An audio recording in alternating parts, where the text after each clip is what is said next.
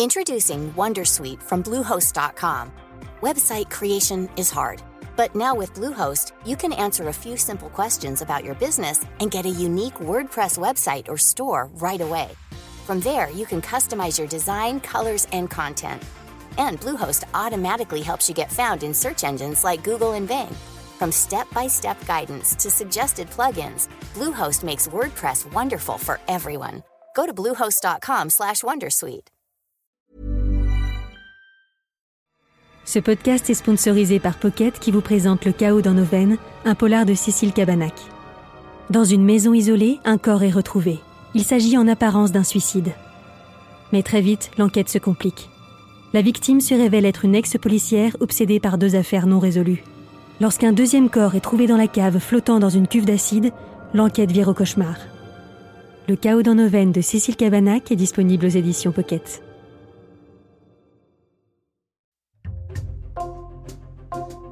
Bonjour, c'est Jules Lavie pour Code Source, le podcast d'actualité du Parisien.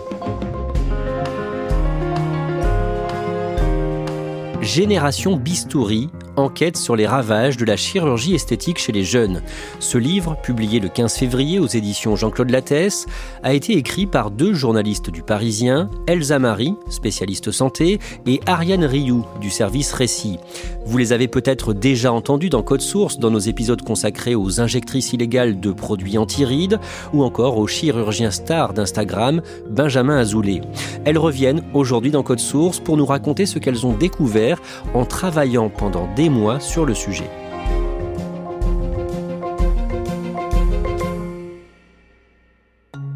Ariane Rioux, soyons clairs, dans votre livre, vous parlez surtout de la banalisation de la chirurgie esthétique et de ses dérives potentielles, mais vous n'êtes pas contre en soi cette pratique? On n'est absolument pas contre la chirurgie esthétique euh, en général, quand elle est réfléchie, quand euh, c'est le fruit d'une réflexion assez longue. On a par exemple rencontré une jeune fille qui euh, a été complexée depuis des années par sa petite poitrine, qui s'est fait opérer, elle a économisé pendant des années pour pouvoir se l'offrir, et aujourd'hui elle se sent beaucoup mieux dans sa peau.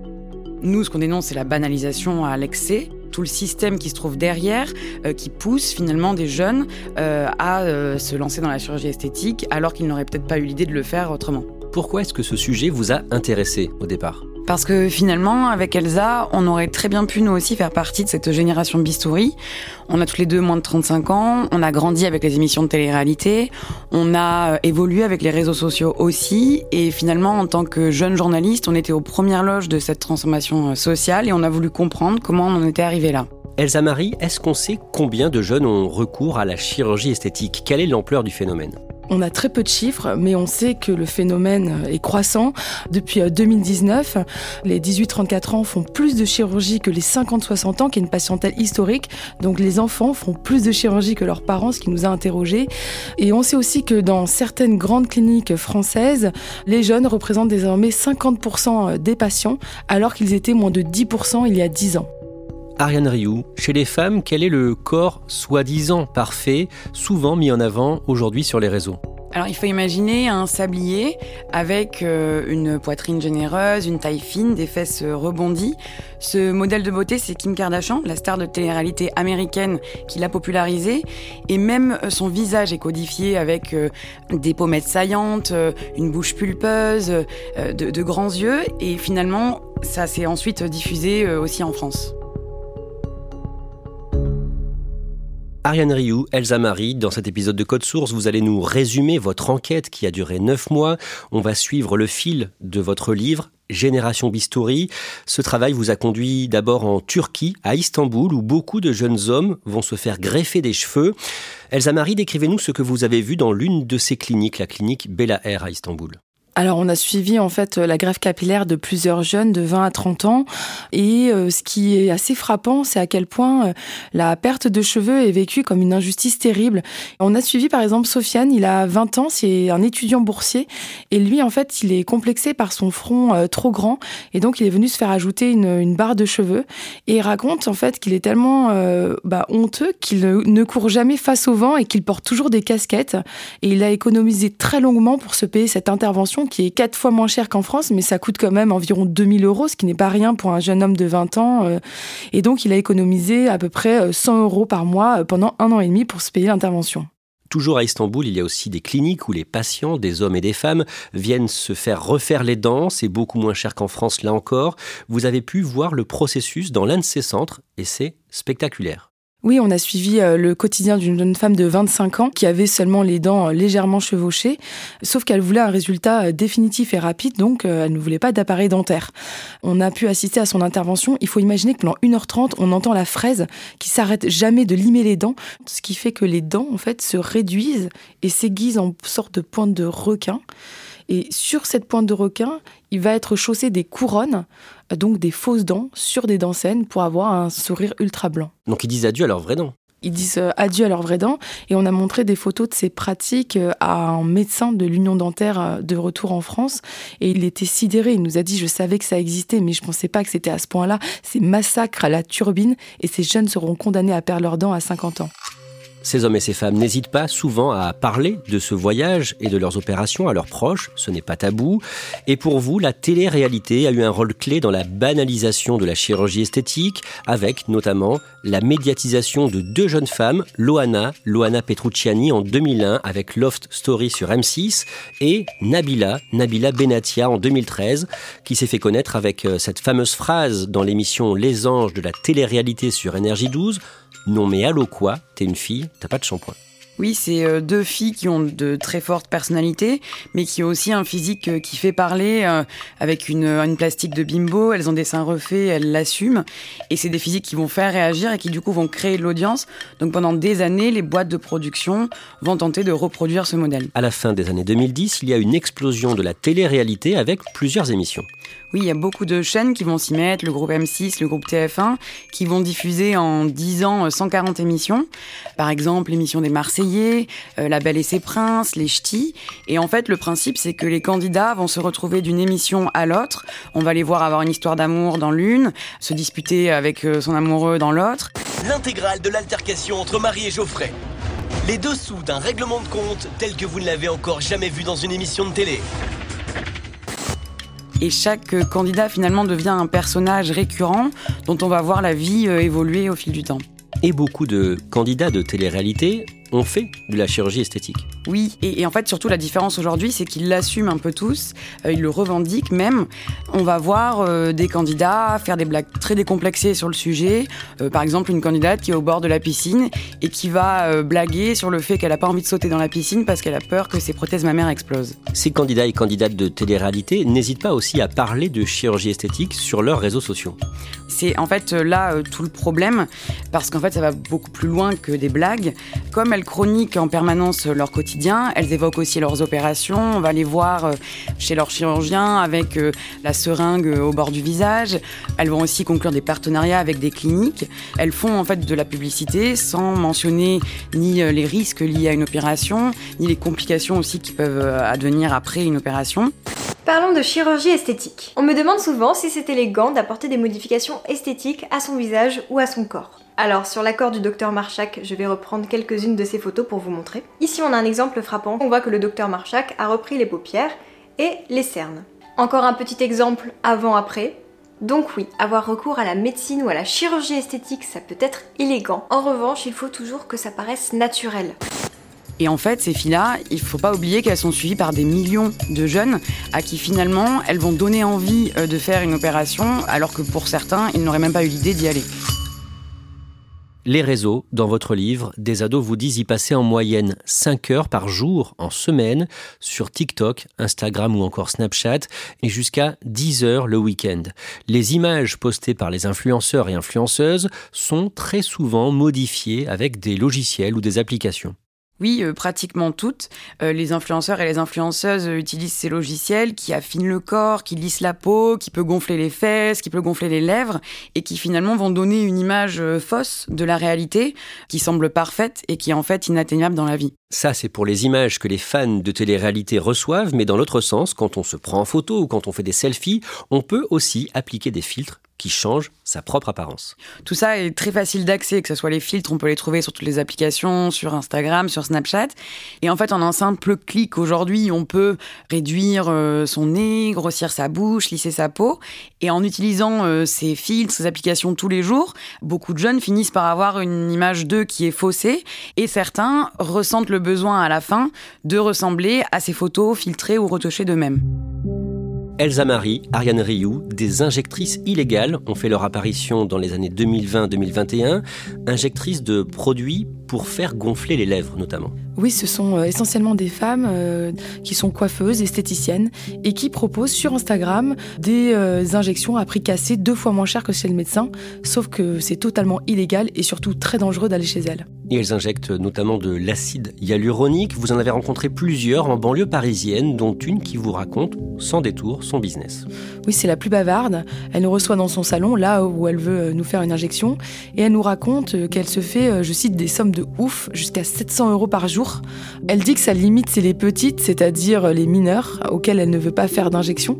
Sauf qu'elle ne se rend pas toujours compte qu'elles ont 16 ans, puisqu'elle leur demande pas leur carte d'identité, et elle reconnaît que ça peut lui arriver euh, de faire des injections à des jeunes filles de 16 ans.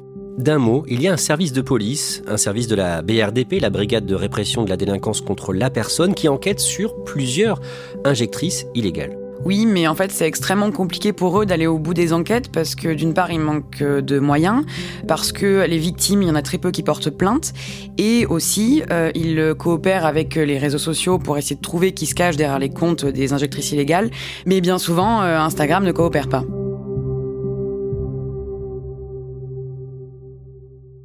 Les vrais chirurgiens esthétiques, eux aussi, ont investi les réseaux. Ils publient notamment des photos ou des vidéos avant, après pour montrer ce dont ils sont capables.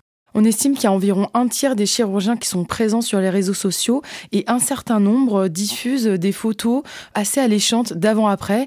Ils vont publier par exemple une photo d'un nez avec une bosse et sur le cliché d'après, eh bien elle a disparu, ce qui donne un côté un peu magique et qui peut donner aussi envie aux jeunes eh bien de franchir la porte d'un cabinet de chirurgie esthétique. Ce qu'il faut savoir quand même, c'est que cette promotion, elle est illégale.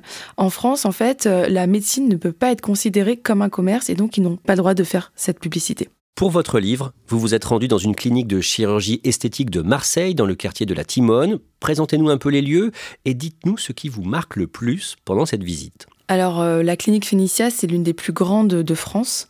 On y fait environ 2500 opérations par an. Ce qui m'a vraiment étonnée, c'est à quel point les jeunes n'ont pas conscience du risque lorsqu'ils se font opérer.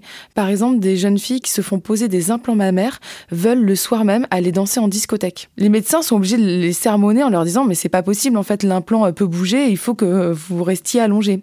Et ce qui m'a aussi marqué, c'est euh, les parents qui vont euh, par exemple payer une paire de seins ou un nouveau-né euh, à leur adolescent parce qu'il a décroché un bac ou parce que en fait c'est son anniversaire. Et aussi une dernière chose, c'est le botox préventif que j'ai découvert là-bas. En fait, les jeunes viennent se faire injecter euh, du Botox pour devancer une ride qui pourrait apparaître. Et donc, on n'attend pas euh, un signe de vieillesse, on l'anticipe un Américain a eu un rôle clé dans la médiatisation et la banalisation de la chirurgie esthétique. Un chirurgien surnommé Dr Miami parce qu'il vit à Miami. Il a 40 millions d'abonnés Snapchat et sa notoriété, Ariane Rioux, a débuté en février 2015. Oui, parce qu'en fait, c'est l'un des premiers à commencer à poster des photos de ses opérations avant-après sur ses réseaux. Et surtout, il va beaucoup plus loin parce qu'il filme aussi ses opérations en direct sur Snapchat. All right, so uh, what she wants is hips and a snatched waist with some projection. Ready? Ready. Dans un style très décontracté, on le voit en train de faire des blagues, on le voit en train de répondre à ses abonnés en direct, il opère en musique, il souhaite anniversaire des abonnés qui le regardent. That's so cool. Et en fait, au tout début, la profession, on le regarde avec des grands yeux en se demandant ce qu'il est en train de faire, sauf que finalement, ils s'aperçoivent que la recette prend et que c'est aussi un bon moyen d'attirer des patients. Donc finalement, il y en a pas mal qui vont se mettre à l'imiter.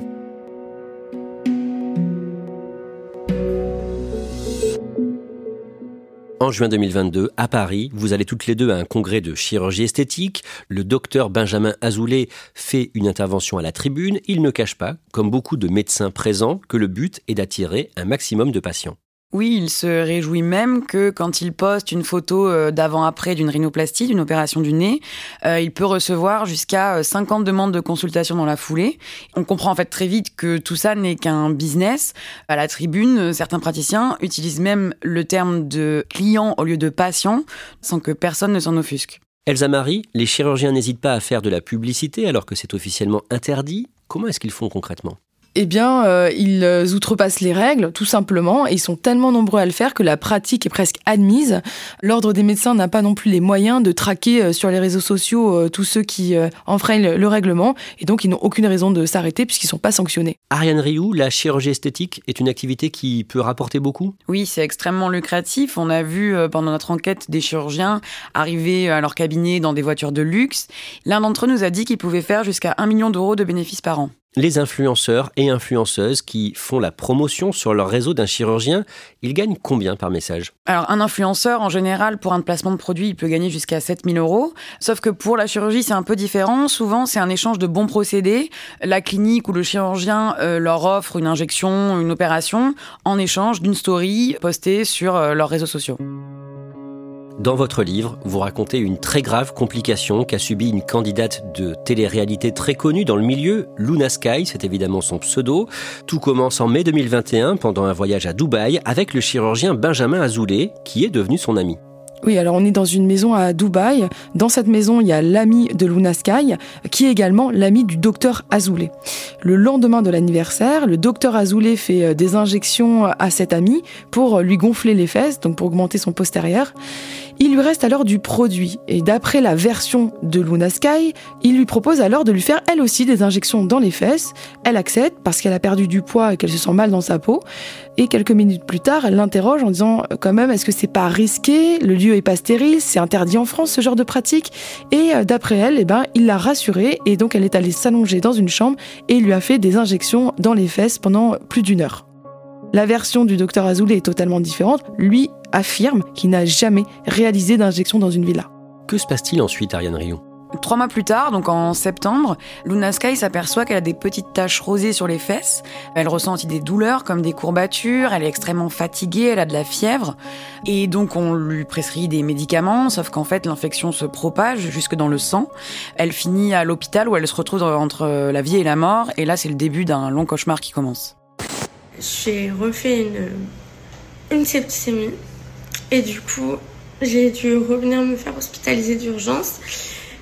C'est un peu compliqué. Les médecins, euh, ils me disent qu'ils savent plus quoi faire, que qu'ils veulent plus prendre la responsabilité, qu'ils savent plus quoi faire.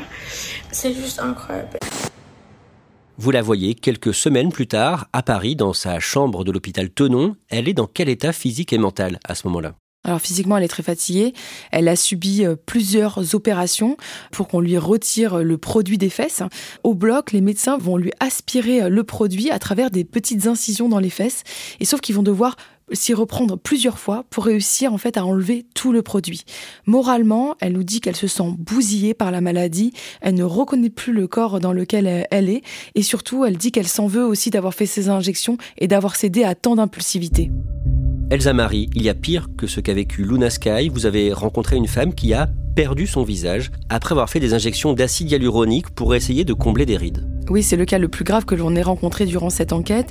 Et cette jeune fille d'une trentaine d'années a failli mourir parce que son injectrice illégale lui a en fait injecté le produit dans l'artère faciale. Donc elle s'est trompée de zone qui a conduit en fait à boucher le vaisseau à une infection euh, généralisée. Et lorsqu'elle est arrivée euh, à l'hôpital, eh bien, euh, elle était entre la vie et la mort. Et lorsque nous on la rencontre, eh bien, elle s'apprête à subir une deuxième greffe du visage. Il faut imaginer qu'elle a eu une amputation des narines parce que son nez était complètement détruit et que euh, ces deux trous béants autour du nez eh bien, ne sont reliés que par un fil de chair. C'est vraiment très impressionnant. Et elle, ce qu'elle nous dit, c'est que voilà, elle a la conscience qu'elle ne ressemblera plus jamais à ce qu'elle était, mais qu'elle espère qu'on la répare le plus possible. Ariane Rioux, avec Elsa Marie, vous avez rencontré des dizaines de femmes qui ont fait de la chirurgie ou de la médecine esthétique, comme des injections par exemple, et plusieurs d'entre elles vous parlent d'une forme d'addiction. Oui, parce qu'en fait, bien souvent, quand euh, ces filles gomment un défaut, elles vont en trouver un autre qu'elles veulent aussi estomper. Et c'est pire en fait en médecine esthétique parce que euh, le produit qui est injecté, euh, l'acide hyaluronique, est censé s'estomper au fil du temps. Donc si elles veulent garder l'effet repulpé des lèvres ou, des fesses, ça dépend là où elles se sont fait injecter, il faut qu'elles repassent régulièrement par un cabinet de chirurgie esthétique. Mais dans beaucoup de cas, il y a une forme de déception ou de frustration après les injections ou les opérations. Ce qu'on oublie euh, trop souvent, c'est que le premier risque, c'est l'insatisfaction. Or, la chirurgie est irréversible, donc il faut bien en avoir conscience. Et puis, le problème peut être aussi euh, plus profond. On a rencontré par exemple Clara. Elle, elle a une toute petite poitrine, donc elle s'est fait poser euh, des implants mammaires. Sauf qu'après l'opération, eh bien, elle ne voit toujours pas ses seins. Elle explique qu'ils n'existent pas. C'est un trouble psychologique qui s'appelle la dysmorphobie, c'est-à-dire qu'elle ne se voit pas comme elle est. Elsa Marie, dans votre livre Génération Bistouri, une sociologue alerte. Elle parle dans des cas extrêmes d'une forme de dissociation avec soi-même. On peut finir par avoir du mal à savoir qui on est à force de changer d'apparence, c'est ça? La sociologue Anne Gottman parle même d'essayage identitaire, le fait d'essayer comme ça plusieurs identités, comme si on enfilait des vêtements. Et elle explique en fait que se modifier physiquement, surtout le visage, peut avoir euh, des conséquences. Il faut pouvoir après se reconnaître dans le miroir. La modification peut justement en fait entraîner un risque de dépersonnalisation et le fait de se dire, bien, je ne me reconnais plus, je ne sais plus que c'est moi. Ariane Rioux, est-ce que les réseaux sociaux essaient de limiter la propagation d'images qui peuvent donner envie d'aller vers la chirurgie ou la médecine esthétique pas vraiment. Pendant un temps, notamment euh, Instagram, qui fait partie du groupe Meta, a tenté d'interdire euh, les filtres qui modifient euh, le visage sur sa plateforme, mais ça n'a pas duré très longtemps. Il y a eu des études en interne qui montrent que les jeunes filles qui passent du temps sur les réseaux sociaux se sentent encore plus mal dans leur peau. En tout cas, ce qui est sûr, c'est qu'ils laissent pulluler les publicités qui sont faites par les chirurgiens esthétiques et les influenceurs. Elsa Marie, à la fin de votre livre, vous insistez sur le fait que le ministère de la Santé ne semble pas avoir pris conscience de l'ampleur du problème. Oui, ce qui nous a vraiment étonné dans leur réponse, c'est qu'il n'existe pas de recensement des pratiques à visée esthétique. Ça veut dire quoi? Ça veut dire qu'en fait, il n'y a pas de liste qui existe et qui liste les différentes opérations, comme l'augmentation mammaire, comme euh, la liposuction ou euh, les implants fessiers. Ça veut dire que c'est à chaque chirurgien de décider s'il opère ou non. Ce dont on se rend compte aussi en chirurgie esthétique, c'est qu'il y a parfois un manque de consensus et qu'il faudrait que tout le monde se mette autour de la table pour décider des règles. Toujours à la fin de votre livre, Ariane Rioux, vous donnez des nouvelles de Luna Sky, la candidate de télé-réalité qui a souffert de graves complications. Elle est toujours très fragile psychologiquement. Elle fond en larmes quand elle euh, raconte ce qui lui est arrivé. Et physiquement aussi, elle a des séquelles. Elle souffre encore. Elle a subi euh, sept interventions depuis la dernière fois où on l'a rencontrée. Ses fesses aujourd'hui ressemblent, et c'est elle qui le dit, à un ballon dégonflé. Elle a 18 trous dans les fesses aussi, euh, liés à toutes les opérations qu'elle a subies. Elle dit qu'elle est aujourd'hui prête à se faire poser des implants fessiers, alors qu'elle sait tous les risques que ça comporte. Mais en fait, pour elle, il est plus question d'esthétique, il est question de réparation elle dit qu'elle a l'impression qu'on lui a découpé une partie de son corps. Dans votre livre, vous mettez en lumière des propos tenus publiquement pendant un congrès international de chirurgie et médecine esthétique à Paris début 2022 par un dermatologue. Pendant une conférence, ce spécialiste avoue que, dans bien des cas, l'acide hyaluronique, ce fameux produit injecté pour faire gonfler les lèvres par exemple, ne part pas une fois injecté. L'acide hyaluronique est censé disparaître au bout de quelques mois. Or, euh, devant euh, quelques journalistes, il explique que certains euh, produits arrivent sur le marché qui sont très résistants, ce sont des mélanges, et qu'en fait, ils ne disparaissent pas. il n'ose pas publier ces résultats tellement ils sont alarmants. Elsa Marie, Ariane Rioux, ce qui frappe en vous lisant, c'est que les jeunes qui ont recours à la chirurgie esthétique sont impatients et ils ne se posent aucune question sur l'avenir. Non, et on ne sait absolument pas ce que ces corps deviendront dans 5, 10, 15 ans. Beaucoup ne sont même pas au courant qu'il faudra qu'ils repassent euh, par une opération. Quand une fille se fait poser des prothèses mammaires, il faut qu'elle le refasse tous les 10 ans. Quand un homme se fait opérer les dents, il va falloir qu'il repasse aussi sur une table d'opération. Et en fait, on n'a jamais opéré des gens aussi jeunes et on ne sait pas du tout comment tout ça va évoluer à long terme.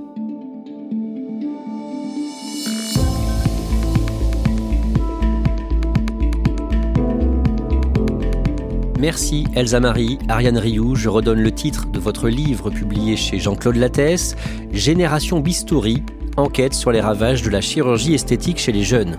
Code Source est le podcast quotidien du Parisien. Si vous aimez Code Source, n'hésitez pas à nous le dire en laissant des petites étoiles ou un commentaire sur votre application audio.